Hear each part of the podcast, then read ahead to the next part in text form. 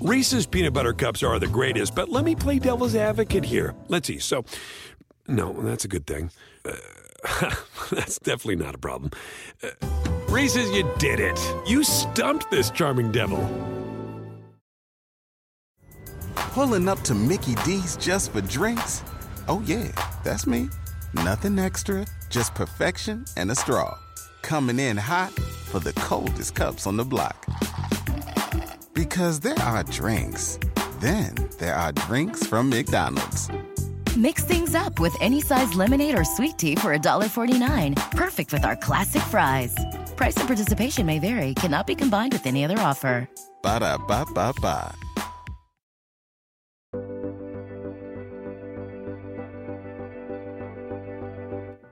Hello, everyone. Two episodes in one week. Thanks for listening to the Moment of Cluth podcast.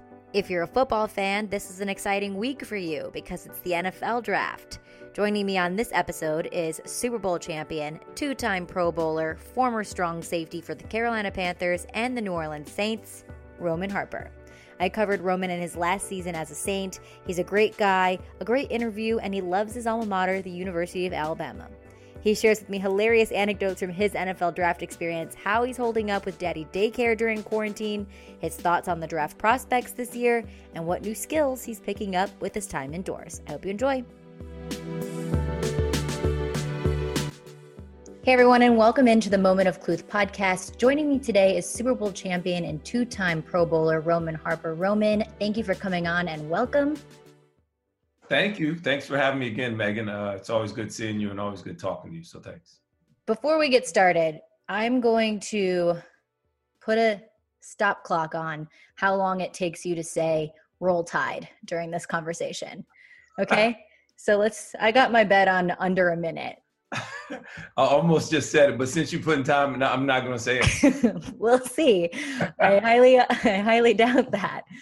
Okay. Um, it's draft week. You were drafted with the 43rd pick in the 2006 NFL draft. What do you remember from that day?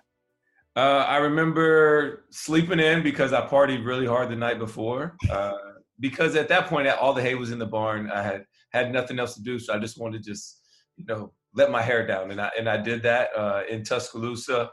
And then I woke up in Tuscaloosa, like right as the draft was about to start. Like that is how long I slept and like stayed out.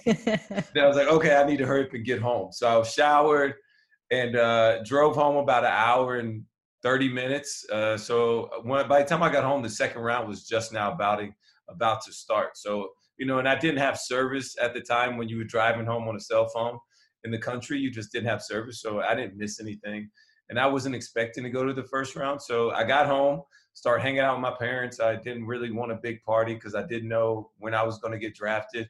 My agent had told me anywhere from the second round all the way to the fifth. And uh, I was just wanting to be calm and, and just wait on my name to get called. I was a little anxious, but not really thinking about it.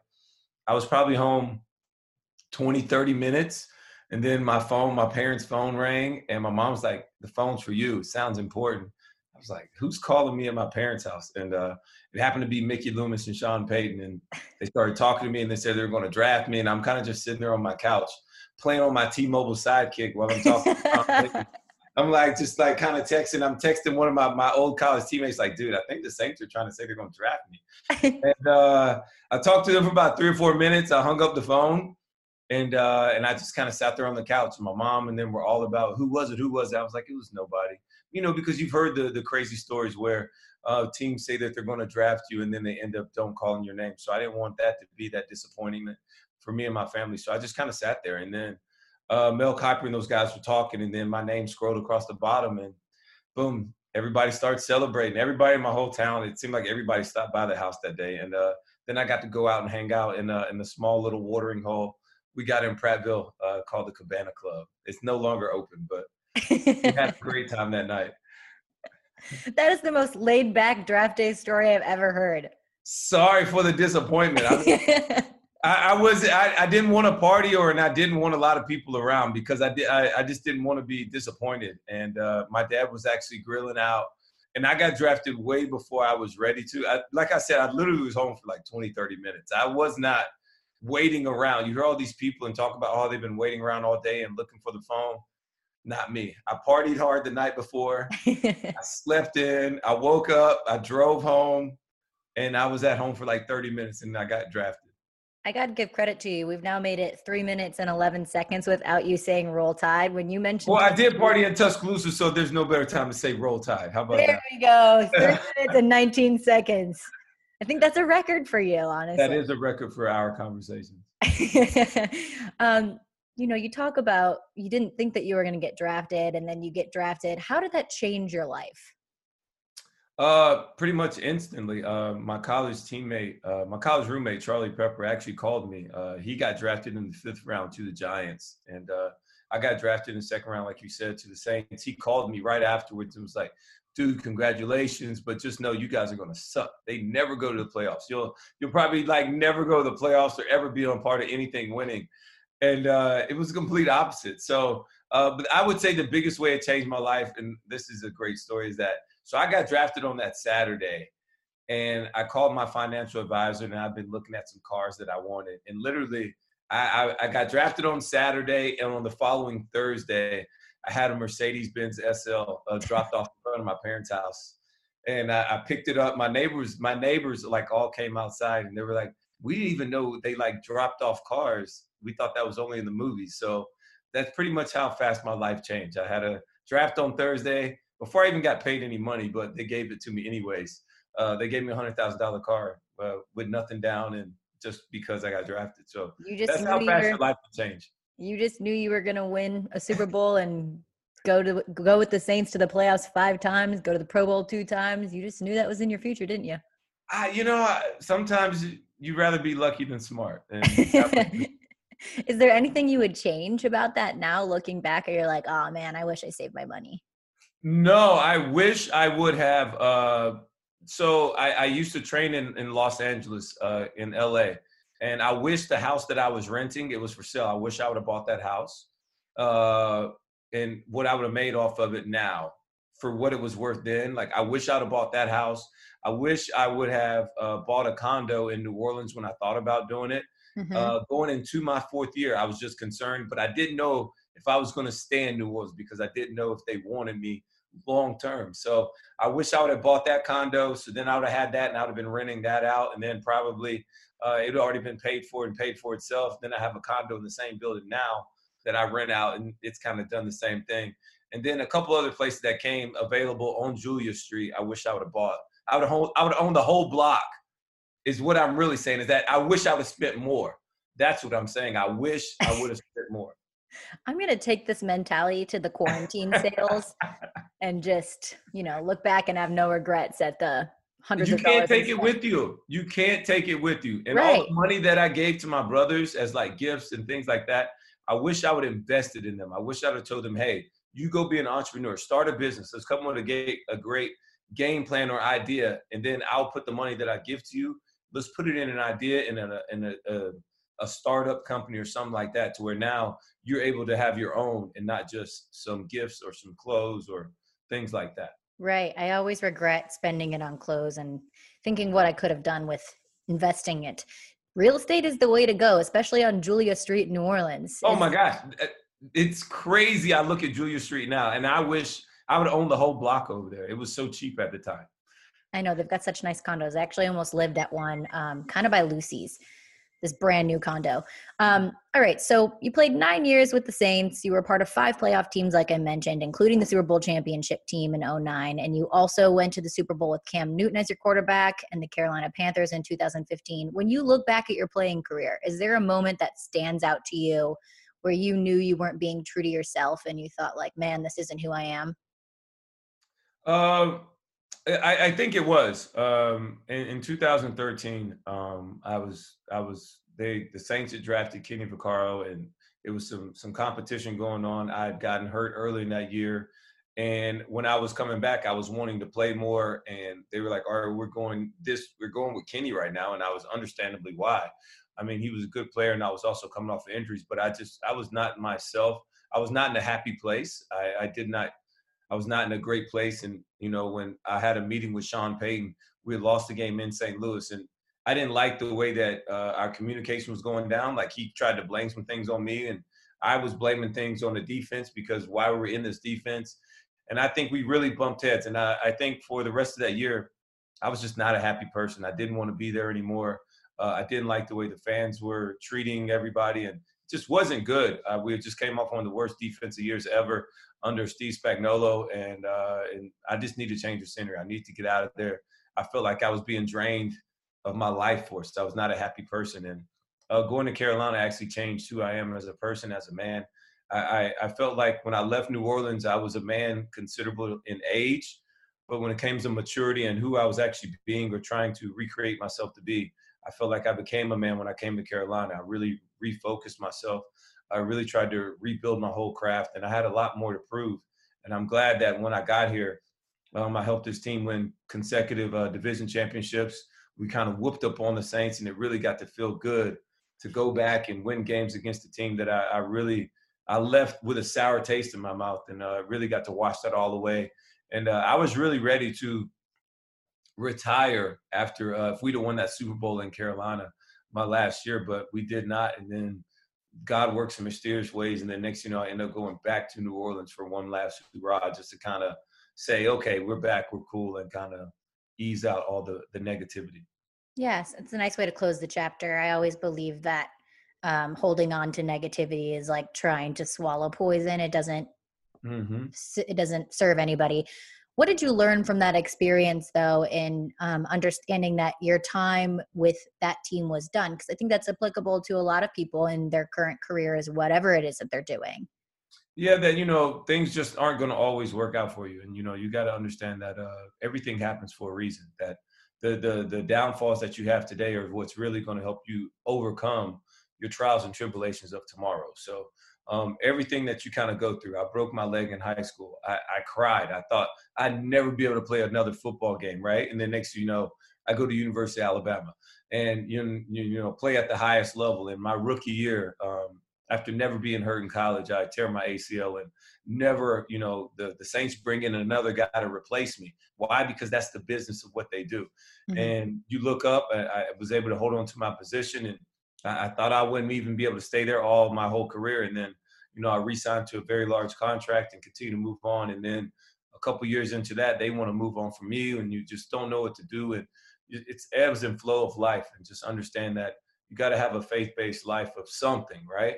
And if you don't believe in anything, you'll fall for anything. But you know, if you have a great, solid foundation of of something that you hold on to dearly, uh, that is what you can always refer back to and fall back on uh, when things don't go your way. And I think that's what I've always tried to do is uh, not back off my faith, my family, and just really lean on those that I love and cherish the most because they've been for me and been there with me since day one. And they're always there pushing me forward and helping me get through the, the tough times. And even now, when I'm, you know, I'm yelling at my daughter doing math facts this morning, right? Because she's just not getting it.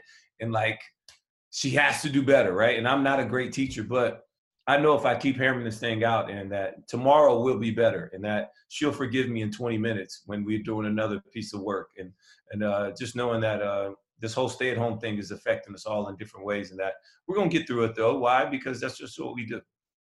I had to check on my friends who are homeschooling their kids right now, you included. I love that you chronicle daddy daycare on your Instagram. It's the cutest thing. Your children are beautiful. Um, who's doing the homeschooling? Like you or Heather?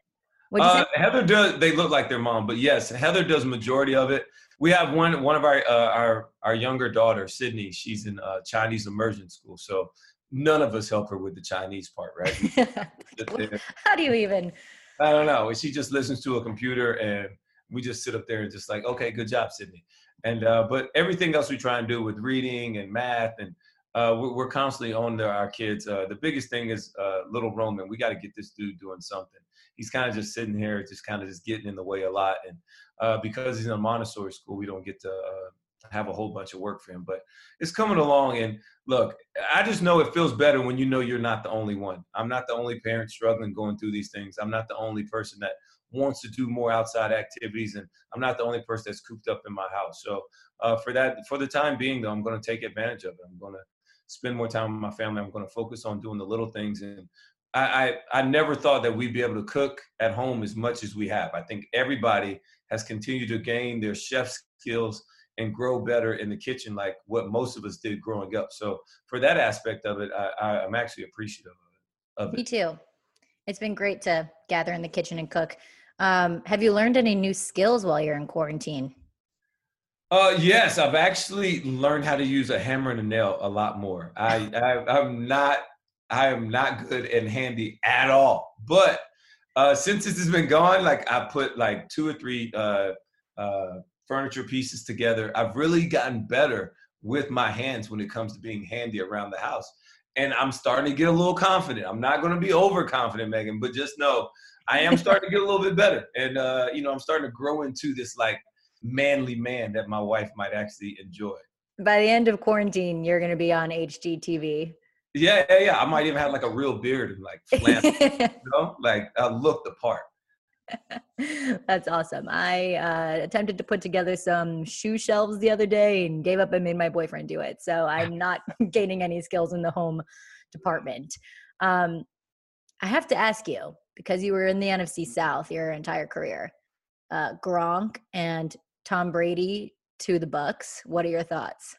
I mean, it's absolutely amazing. I'm really looking forward to it. Uh, everybody that's a Saints fan and everybody, they're all mad, but I'm just going to be 100% honest.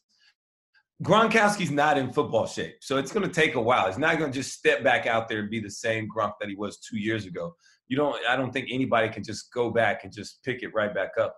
Uh, but I'm looking forward to all the challenges of it. I, I think uh, uh, the Tampa Bay Buccaneers have to make some roster moves because they got uh, Cameron Brate, I believe is his name, and also they drafted OJ Howard in the first round a couple years ago out of the University of Alabama, Roll Tide. And uh, so Here it is. yeah, so you, you have some things that they have to do and accomplish, but is this going to be this super team that everybody's talking about, or, or this could also be that that same team that that the Philadelphia Eagles constructed a couple years ago when they had Mike Vick, Vince Young, all these other great players, and they ended up being like eight and eight, nine and seven. So it could go both ways. I still think the Saints are the team to beat until they're knocked off uh, the top in the NFC South, but right now, I just want to see Tampa Bay play some ball. I'm like really excited to see who this Tampa Bay team is going to be. I think they're naturally going to be uh, more confident. They're going to believe in themselves. Every game, they're going to know they're going to have a chance to win because they have Tom Brady at quarterback.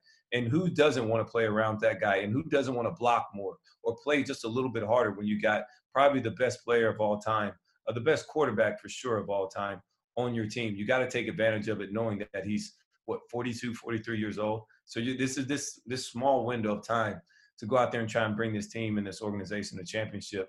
And there's no better time to be in Tampa Bay than right now.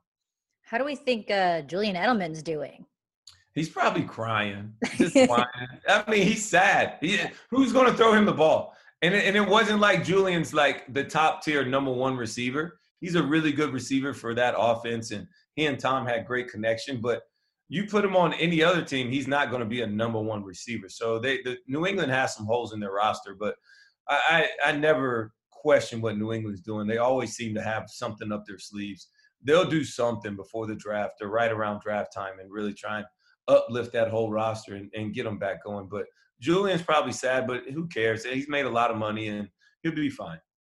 Are there any draft prospects that you're um, most interested in with draft coming up? Uh, yeah, of course, Tua Tagovailoa. I just his whole story. His, you know, if he doesn't get hurt, uh, what is the? They have no knock on him. He'd be right up there with Joe Burrow and all Mm-hmm. the quarterback talks. Uh, of course, I think Joe Burrow's going to go number one just because he's a quarterback that's from Ohio. Cincinnati has been an organization that's always done the wrong thing, and you can't mess this up by letting somebody that grew up in your own backyard get out of there. So I, I think he goes number one. I think Chase Young goes number two to Washington Redskins. I think Tua, at that point, somebody comes up and trades up for Tua. I don't think he gets past three or four at the worst. Um, I don't think Miami will be able to sit back at five and think that they're going to get the quarterback that they want. I think the Chargers play another role in all this. I think they're going to be interested in trying to make some moves. And from there, all the chips will fall where they fall. A couple offensive linemen should go within that top 10 to 11 picks. And after that, I, I, think you'll start to see a run of receivers and that teams part really take off. You'll see a lot of receivers come off the board. I'm interested to see how it's all going to go down tomorrow. Um, so, the end of this podcast, I like to play a game called Two Truths right. and a Lie. I mean, know? you always done that. I think last time you were at the- some shop you did some kind of game like this. All right. That's my MO. Got to keep things spicy, you know, keep you on your toes. So um, the game is two truths and a lie, and right. you tell me two truths and one lie, and I have to guess what the lie is. All right, two truths and a lie. Um, all right, this is hard. I wish I'd have been prepared. Okay. All yeah, right. 'cause anything um, Alabama related, you know, I'm gonna be, I'm gonna know the answer. okay. Okay. All right. so I got gray hair in college. That's when I first got gray hair. Was in college. All right. Um, my favorite food is fried pork chops, and um, my favorite uh, my favorite car is a Lamborghini. I'm gonna go with the Lamborghini is a lie. Wrong. The Lamborghini is right. That's my favorite car. This is the first time I've lost this game on this podcast. yes. Actually, maybe that maybe that's a lie. Pierre Thomas told me he put baby powder in his underwear to stay fresh. I can't remember if I got that one right or not. he Pierre probably does that. like Pierre probably does that. Uh, so what's the to tr- what's the lie then? The pork chops?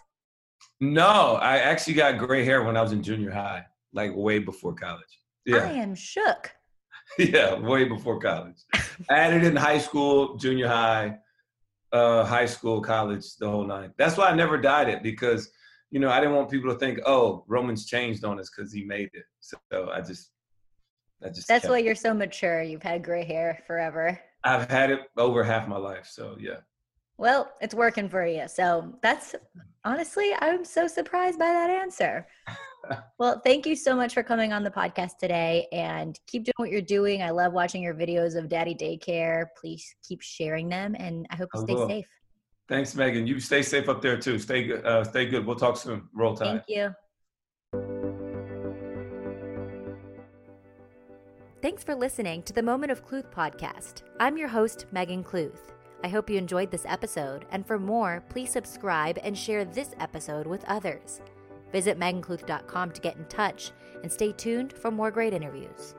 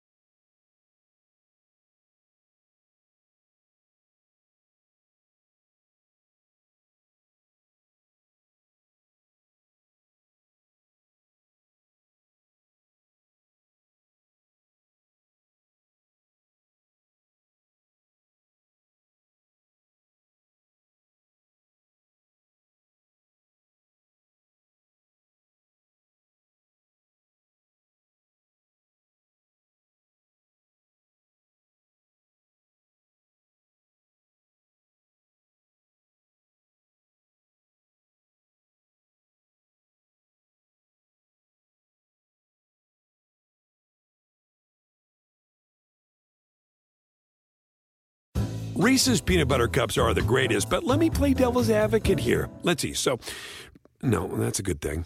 Uh, that's definitely not a problem. Uh, Reese's, you did it. You stumped this charming devil. Pulling up to Mickey D's just for drinks? Oh, yeah, that's me. Nothing extra, just perfection and a straw. Coming in hot for the coldest cups on the block.